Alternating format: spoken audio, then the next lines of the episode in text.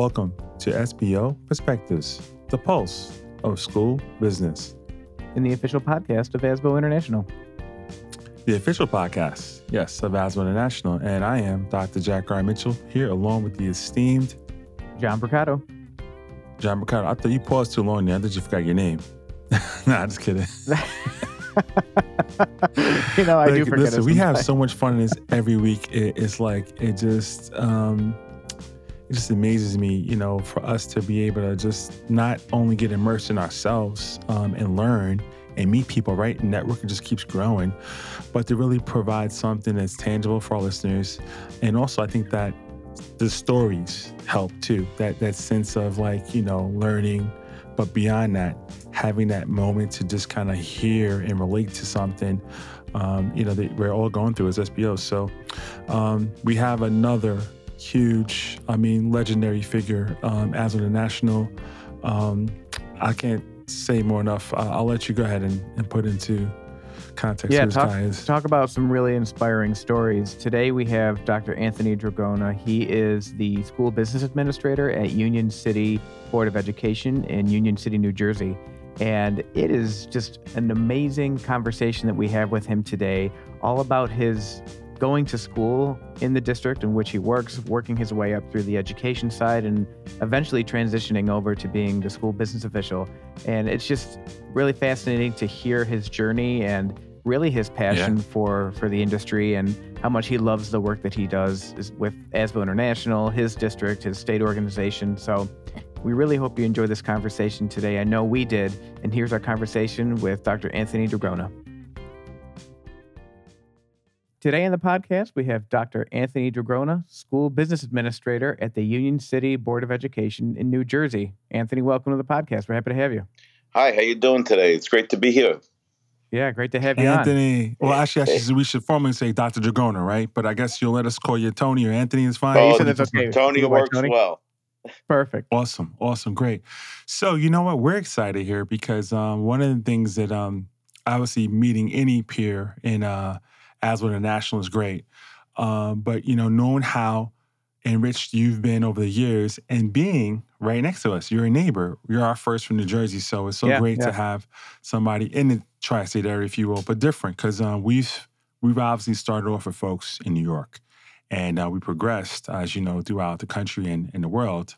But to have a neighbor like you was great. So I'm um, really excited. So um, as anyone else, as you know, if you heard before the podcast, um, we want to get our our listeners a sense of who we have on. And uh, with that, could you, you know, maybe tell us a little about yourself, you know, your background, experience, and I guess how you arrived at this um, point in your career? Okay, well, um, this is my uh, 47th year. Uh, Wait, hold up, 47? 47. Tony, I think you hold a record now. uh, I don't know, but you know, I didn't mean to interrupt you at all, and I, I hate doing that. But forty-seven years. That's really impressive. Is my forty-seventh year uh, working for the wow. Union City Board of Education. I was a student in the school district. Uh, went to a uh, local state college and came back as a social studies teacher. Uh, mm-hmm. Then uh, I, I became a social studies teacher and an assistant athletic director. I then became an elementary school principal, uh, then on to uh, assistant principal for our two high schools at that time, doing student data, uh, scheduling, grade reporting, uh, sort of when, when those things were somewhat in their infancy. Uh, and then in 1998, uh, I became the school business administrator. and um, coming from the education side, and not from maybe the accounting side or the accounting profession, um, I believe that that gave me a very keen understanding of maybe what students okay. need and and and what uh, what the district needs from an educational perspective. We all have to submit Certainly. a balanced budget, right? So you know that that that's sort of a task that that we have to get through. Uh, but when you could balance the budget on the hearts and minds of our students, the parents, and the community, I think that makes it a little bit uh, easier to sell. So, as you said, coming from the education side, what really piqued your interest in the business side? Because there are some similarities, but typically vastly different. Well, you know, I, I, I was always intrigued by uh, management and leadership, right? You know, so so um, being a school business official, it gives you the opportunity to to manage so many different aspects uh, of of a child's education or the district's education, and then uh, through some of that, uh, you can emerge as a leader within your district, based maybe sometimes on experience, sometimes on the challenges or the tasks that you were able to undertake, and and uh, put together a plan and, and build a team. That's great. That's great. And as you were giving us your background, you did mention, which is pretty cool, that you were a student in the same district in which you're working now. So, can you dive into that a little bit further? What's it like working in the same community that you've been a part of essentially your entire life and career? And have there been like some pros and cons to that? And I, I guess what do you think would be different as opposed to a school business official that works in a district, a neighboring district, or further away from where they went to school? Well, you know, I, I, I guess the you always have that comparison of uh, of how things were when when I was a student there, uh, and mm-hmm.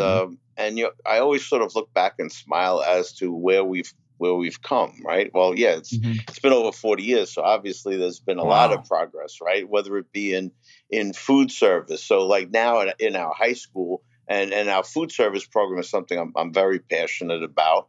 Uh, but you know, you see that in the uh, in our food service program right now at our high school, we have 3,000 students.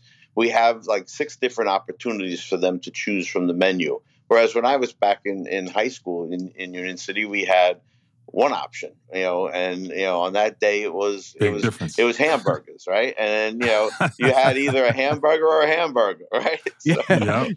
Do you remember what your your favorite school lunch was when you went to school? Well, yeah, it was hamburger. hamburger. That's why you brought that one up. and and I don't mean great. to go down a rabbit hole. Are the hamburgers better now or?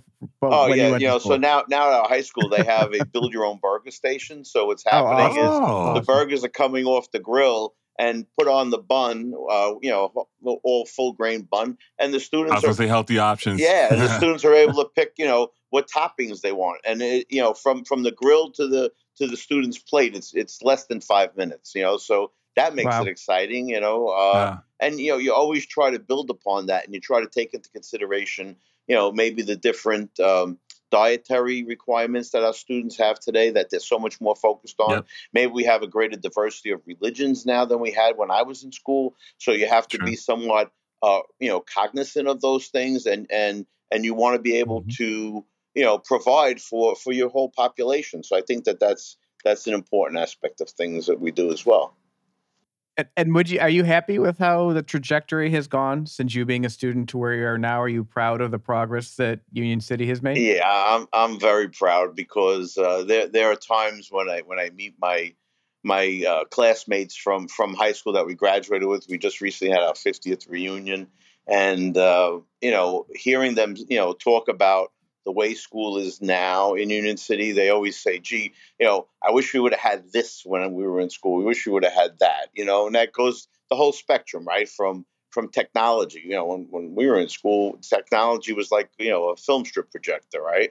You know, yeah. and and yep. and now, you know, now they have, you know, either either Chromebooks or, or MacBook Airs or, or iPads in their hand, and they're internet, you know, interacting over the internet uh, and and drawing down content, educational content that's much more rich, more vibrant, more engaging. You know, so uh, th- there are a lot of changes, even from a facility standpoint, right? So you know, when I when I mm-hmm. was at the high school, the high school was built probably for 750 students, and when I was there, we probably had about 900. But before we merged high schools and we got a new high school in 2009, there were 1,100 students in that building, you know, so so we wow. were very crowded. But you know, the mm-hmm. the beauty of Union City is how all of our students and the community come together and support each other. I think that's that's really what energizes me, and and it keeps me excited about going to work every day. I see. Wow. Well, that is, I mean, you have really seen it all. That is really something special there, Tony. So, you know, John and I, we're always hearing these stories, right? Um, and uh, so we actually heard a story that in your district, of which is now about 16,000 kids, right? Roughly, would you say? Uh, yeah, right now we're probably about 14,000 when we when we add in okay. our uh, our preschool three and four year olds. Yeah. Okay. Well, pretty much like before, as you had expanded, you said in 2009 with the high school. you're somewhere in a limited space. Yes. So I guess, are there playing fields located on the roof of the building? And if if so, how'd you ever manage that? I mean, what process did you have to go through to even make that happen? I mean, I get, listen, space is space, one thing, but that is so creative. We just had to just um, ask you. Yeah, talk about maximizing space. Yeah, it, it, it's the real deal, and you know, you know, wow. uh, what it is is that you know Union City is a mile and a quarter uh, in in land area. Uh, there's mm-hmm. probably about 70,000 residents. We don't have a waterfront. We don't have railroad or heavy industry. It's mostly, uh, you know, single family, multi-family dwellings uh, with, you okay. know, with a, a, vibrant commercial uh, area, you know, that goes sort of like one one uh, avenue almost the whole length of the of the community. You know, so um, if we just step back and we think about uh, in New Jersey, we had the Abbott decision, which was a Supreme Court decision that sort of goal was to level the funding between the wealthier school districts and the most uh, the lowest socioeconomic yes. districts, and it did three that, things. Yeah. So it leveled, it attempted to level funding. It provided free three and four year old education, and it also said that the state was going to build all of our schools. So they through the Abbott decision, they selected 30 districts in New Jersey. Union City was fortunate to be one of them. So uh, we built probably uh, from that time about 400 million dollars worth of uh, school facilities. So one of the aspects of that was what they called um, a demonstration project. So they would take an area of the community and they would try to build something that um, the neighborhood would, you know, uh, become a little bit more vibrant. People would paint up, clean up, fix up their homes. Uh, so we had the opportunity to build a new high school. And because of the land and being that it's we're so uh, densely populated, we can go up. But if I go out, then I'm taking almost a whole block of tax rateables. You know, so we had to be creative, and that's what we did. So right now, our athletic field is uh, on the third floor of the school. And uh, it's adjacent. We have a four story instructional wing that sort of uh, you know goes around the perimeter. Uh, but below that, we have our cafeteria, we have our gymnasium, we have uh, what we might have called ancillary spaces, you know, but there's also a lot of instruction going on in those spaces as well. Because when we opened our high school in 2009, there were 1,800 students, and it was a 10th, 11th, and 12th grade. And today, it's a 9th, 10th, 11th, and 12th grade with about wow. 30, uh, about 3,030 students. So it's a tight building. It's congested. Uh, but we have mm-hmm. the ability to provide all the necessary services, and we just have great students that even though it's a tight, it's a it's a, a con, maybe congested at times. Certainly when the bell rings, you travel in the hallways, but you know mm-hmm. the students are so caring and and part of the school community in so many ways that it's it's a wonderful place. And make it work. Yeah, and, and you know, there's hmm. times you know we all have those days, right? You know where you know, whether it's working on the budget or working on some problem solving, and you just sort of get to that point. And when I need to be refreshed, I'll just say to my, my staff, I'll be back. And they always look at me and say, Where are you going? To the high school? And I say, Yep. And I get to the high school, nice. and you're able to interact with the students. And, and I, I'm there quite a bit. So many of them know me by name, or at least maybe out of respect, they stop by and say, Hello, how you doing? So it's just a great environment to be in. And, and you know, I always, I always uh, look back upon that, and and that's what makes it so engaging. That's what keeps me so excited about what we're doing there. Of course, that's your home. Yeah, that is. Yeah, yeah, that's incredible. And speaking of looking back, we just wanted to dive in more on just really your impressive career. You've been a past president of the New Jersey ASBO. You've been past president of ASBO International, and as we understand it, you're the first school business administrator in your district and have been sustaining that for over the past 20 years. So, can you talk to us a little bit about what defines your career and what makes you most proud of, you know, this historic career that you've had in school business? I, I think so much of as I look back on on on my career, uh, I'd have to say it's all about relationships, right?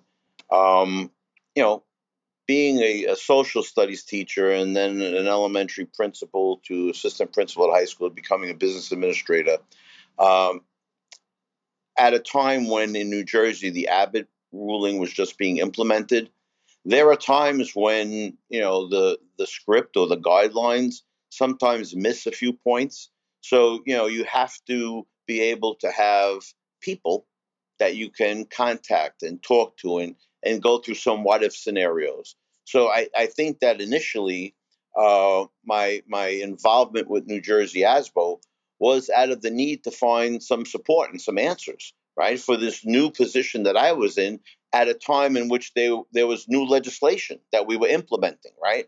So uh, at an early uh, stage, when we had our New Jersey conference, I used to try to have at least one separate meeting or two, like workshops, for my contemporary, my other 30 Abbott business officials so that we could talk about some of the things that were maybe a little bit more specific to us. So then you start to build that network, right? And then uh, from there, I realized that uh, you know New Jersey ASBO was a great resource for me to become more involved in.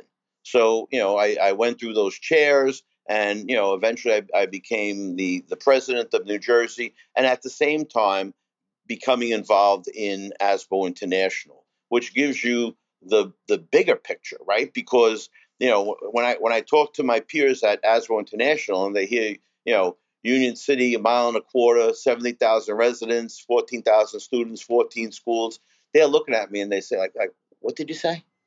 You know, what, you know, right? and, you, know uh, you know, so you know, it, it's for me it's common, and for others it's maybe bizarre, right? That we have so much going on in such a densely populated area, and then we I listen to them speak about uh, you know maybe maybe there's a district in Texas that has 200 miles of school. Uh, I, I listen to my my colleagues in Alaska who who sometimes are flying a plane to get their their students to school, right? Yep. And and I'm I'm worried about a transportation route for you know within Union City transporting some of our students from uptown to to downtown, which is nothing more than than 48 blocks, you know? So, you know, it, it's, it's different, but, you know, you grow from all of that, right? And, you know, if we teach our students to be lifelong learners, right? How could we not? So I've learned so much because of the rich environment of uh, New Jersey ASBO, but then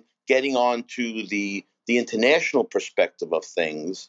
Um, you know, there's differences maybe in in geographic uh, areas or or regions, maybe climate, all those things, but but we're all in it for the same reason. That's to provide the best for our kids. So Absolutely. so we all have to find that way to provide the best for our kids. Sort of like we got to play the hand we're dealt with, right?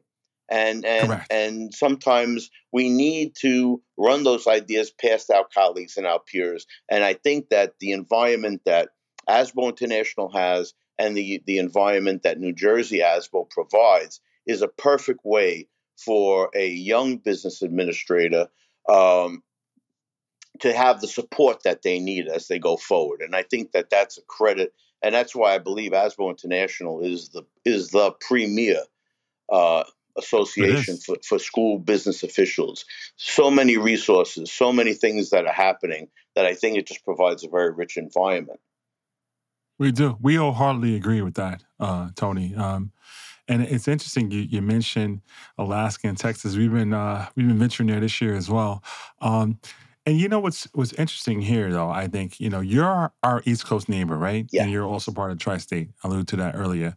Um, but I guess there's got to be some differences to a certain degree. Um, and I don't know much about New Jersey. I don't know how much you know about New York, but what do you think you could say about differences between New York and New Jersey school business? I mean, are there any similarities, any differences?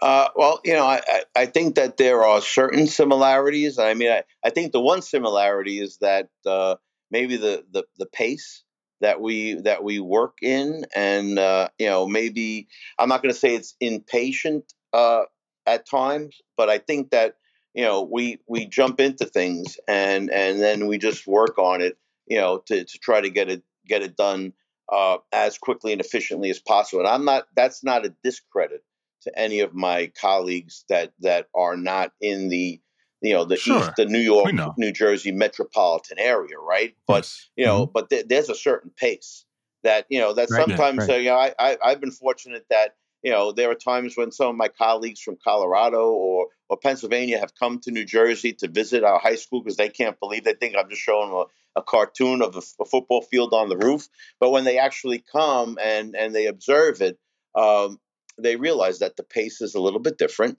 Okay, but the one thing, the best thing that I always hear is that wow, your kids are amazing. You know, and that's because we we we we try them we try to have them uh, be respectful all the time be compassionate to one another and and that's why you have you know such a uh, an environment where yes it's crowded it's congested but you know when the kids are caring for each other uh, and I'm not saying you know there there are days when there are some problems, right? I mean, let, let's not sugarcoat everything here. You know, there are days when you know you got to make those tough decisions and you got to dig in, right?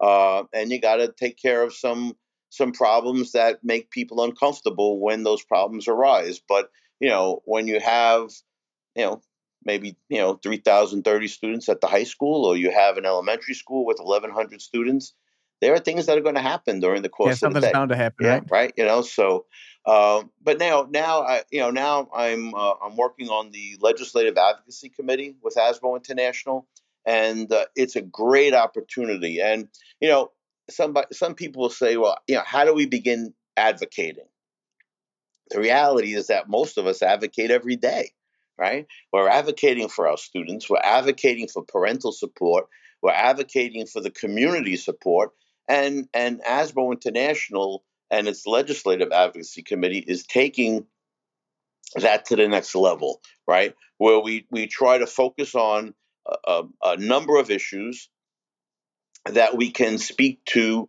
our legislative uh, at a at a federal level, right? So uh, you know, and we've been very fortunate recently, uh, and unfortunately, as a result of COVID, right, that we've seen this windfall of legislation that's provided a great amount of funding to our districts. Uh, but a, a, lot of that, you know, creates another um, another narrative where oh, schools don't need any more money because they just got this whole amount of money. Well, yes, we, we did well, okay, but one of the things that never really addresses was schools' infrastructures, right? So, Right, so right. you know, now I know that in in my district, I have 14 schools. I have seven old and I have seven new. So even the new ones require some infrastructure repairs, right? Like our high school, you know, is has been open since 2009. You know, we're replacing the turf on the field. You know, That's uh, 14 years. you know, Yeah. it, it just happens, right? And then when you have those older buildings, you know, where you have boilers and ventilation, not air conditioned, there, there's a need for infrastructure funds, you know, to come down our way. Uh, a little bit more maybe than what the Department of Energy has they, you know they have a hundred million dollars a year for the next five years. But when you spread that out nationwide, right? You know, it, it sounds like a big number initially, but you know, once everybody sort of dips their ladle in that bucket, you know, you don't get uh, uh, often you don't get a lot to drink. Agree. Yeah, th- those are great points. And I think to your point about the federal funding that we've received, I think sometimes in the community, it's often forgotten that that was a one shot revenue stream, right? So that's not something that we can count on year after year. So using that funding appropriately and messaging it appropriately can be challenging sometimes. And, you know, I think to your point, being able to address infrastructure is going to take more than just a couple years of you know some injections of funds so you have to be really strategic about that Right. so those are really great points and i couldn't agree more with you on the the points with asbo international and not only just bringing the perspective but being a collective voice for us as school business officials nationwide is just they're doing an amazing job being able to kind of amplify the message that we're trying to get to uh, to our legislators but changing gears a little bit, you've given us an amazing glimpse into your career and in the history you've been as a school business official. But what do you think's coming down the line? Like, what do you what do you think the future holds? What are you excited about? And you know, just as importantly, what are the challenges that you you see coming your way? I, I think one of the most important challenges, and I and I really look at it with urgency, is the ability for us as an educational community to look at um, social emotional learning and mental health amongst our students and staff. Um, I, I, I see uh, on a daily basis, you know, some some of our staff members. Um, you see more issues maybe with um, you know uh, with some abuses that um, you know I don't want to just give it the easy tag it's covid related right because that's a that's a pretty easy but then again you know the reality is that we've never seen anything like that and the I know the impact in in Union City where we had 360 of our residents who passed. That that takes its toll, right, on on everyone in the community, especially when we're as crowded as we are. So, you know, the student that is walking to school in the morning and you know there there may be someone at the window waving to them maybe it's a senior but now all of a sudden that person uh, has passed so how do we help the child process that, right? And and so you know those are the things where you know we, we used to always say you know well you know we got to give the students breakfast because they got to be ready to learn.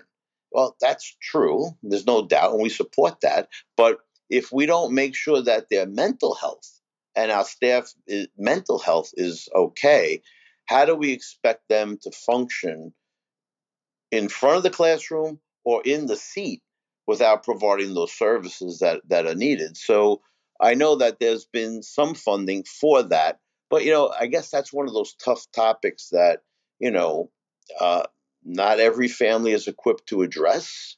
Right? Not every uh, district is equipped to address, but uh, I think that that's something that we really have to focus on. And then the other thing, you know, for for the future, we have to be sure that uh, that our facilities, right, are are able, you know, because our facilities are crowded, and you know, our enrollment has sort of like leveled off uh, right now.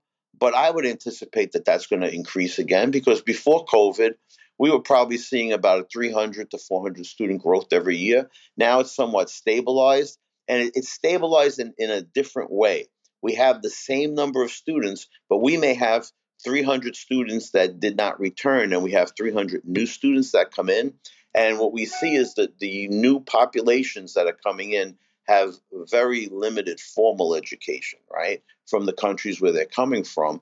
The parents are, are very grateful, they're very supportive, but in addition to educating their children, sometimes we have to educate them as to what the expectation is for their child. You know, uh, you know, to be present on a steady and regular basis, right? And then we try to provide the necessary uh, remedial services, whether it you know be maybe port of entry classes, uh, you know, to try to get the students and the parents a little bit more acclimated. So all of our schools have parent parent liaisons, and what we do is we have parent breakfasts on a monthly basis where we try to provide them with some uh, information sessions you know, it gets them into the school. They meet the faculty. They meet the administrators. You know, so we try to pull them into the community so that uh, that they they continue to be as supportive as they are, and we're continued uh, continually able to provide the necessary service to their children. And and I think that's one of the things that we have to really uh, you know keep up with is the changing uh, demographic of some of our uh, students that are coming into the district. I think you guys are doing a great job. I mean, really, what you're seeing is that you're pivoting well, right? And that's yeah. what we all have to do in this time. Like you said, since post COVID, it's, it's definitely changed the landscape. So this has been great. As we wind down now here, uh, Tony, we just want you maybe to perhaps offer any advice uh, you can give to any of our SBO peers, whether they're new or seasoned, uh, you know, I, I, I think that um, the, the best advice that, that I could give would be to get involved, right? At, at any any level, right? Uh, you know, uh, in in New Jersey, we have county affiliates, right? So we have 21 counties in New Jersey. So each county has a county ASBO, right? And then uh, the president then goes on to New Jersey ASBO as a member of the Board of Trustees. So, you know, getting involved even at your county level, right? You know, that's where you're going to find people from your next district that, you know, that have experience or maybe they've experienced, maybe they don't have a lot of experience, but they were in your shoes a year ago, and now you're you're uh, you're experiencing a similar uh, need that they may have had, so they're willing to share. Uh, you know, I think that that's an important thing. I think aren't, aren't we all mentors every day, right?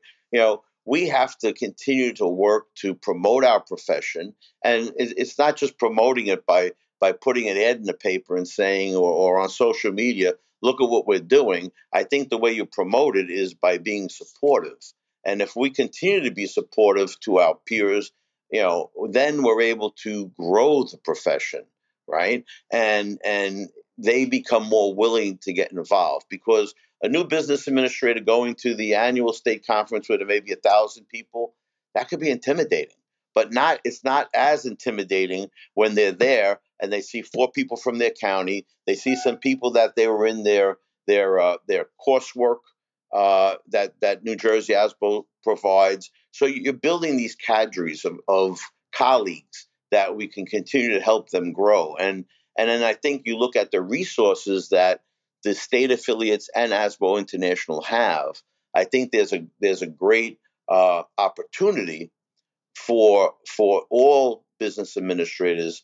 Yes, we depend upon our state affiliate to provide us with the guidance of new state legislation and things like that to to lobby for us and and, and make us aware of what's going on.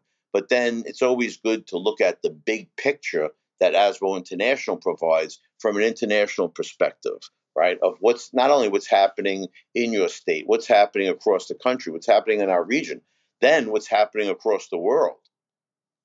So I, I think those are the things that uh, involvement and engagement bring. They they make us richer.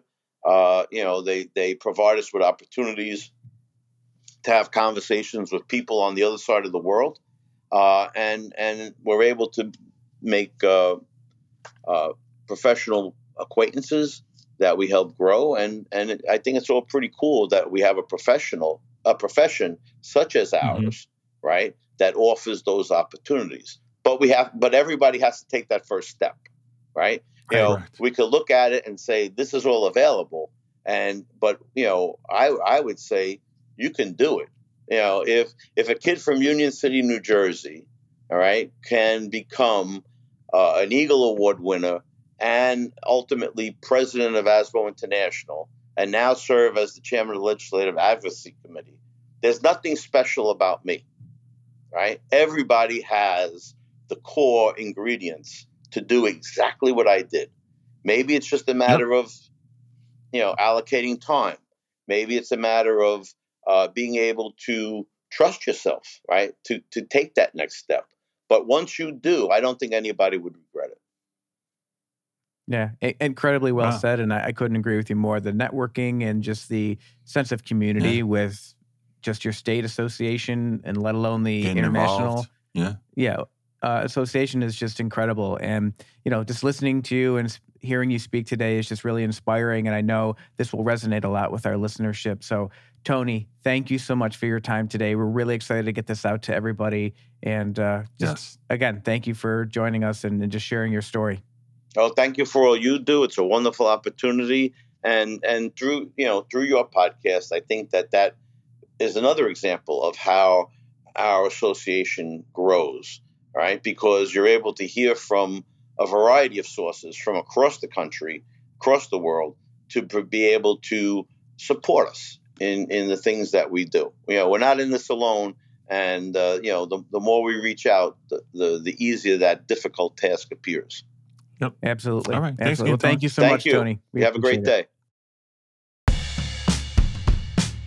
Thank you again for tuning in to SBO Perspectives. We hope you enjoyed today's episode. It really fascinating to hear Anthony's journey and just really? over 40 years in the profession. He's, uh, I think he holds the the title on our our podcast. Yeah, he's so almost far. 50 years. A few years from 50. Yeah. Think about yeah. that.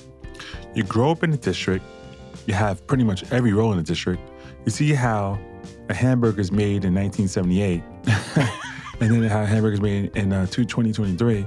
Um, it's remarkable. Such an unbelievable story uh, presented today by uh, Tony. I mean, yeah, such yeah. a relatable person. Um, you know, he talked about getting involved in the relationships, and I I'm a big believer of that, as I believe you are too, John. I think that absolutely, you know, our listeners can really bit, get a big sense and, and piece of, of what it is um, to go for that long. And he doesn't seem like he's going to stop anytime soon. No, I don't right? think so. I mean, he's no. enjoying it, and that's great. You know, that's what you want to have that kind of profession where, you know, it's rewarding, right? So, um, yeah, listens, this is a gem. Uh, take it for what it is, um, and, and, continue to just uh, listen. Um, we provide so much, and we we thank you though for listening each and every week. Yeah, like Jack said, we appreciate your support and tuning in week after week, and we're just love what we're doing and can't wait to bring you more episodes and more stories from our colleagues across the world. So, with that, uh, we look forward to talking to you next week.